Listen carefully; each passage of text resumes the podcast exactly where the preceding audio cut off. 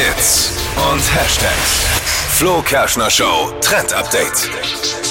Cold Brew Coffee kennt ja mittlerweile fast jeder, also kalt gebrühter Kaffee, super erfrischend auch an heißen Tagen. Und im Netz, da trendet jetzt ein anderes kalt gebrühtes Getränk, nämlich Tee, also Cold Brew Tee für den heißen Sommer. Und ich find's mega.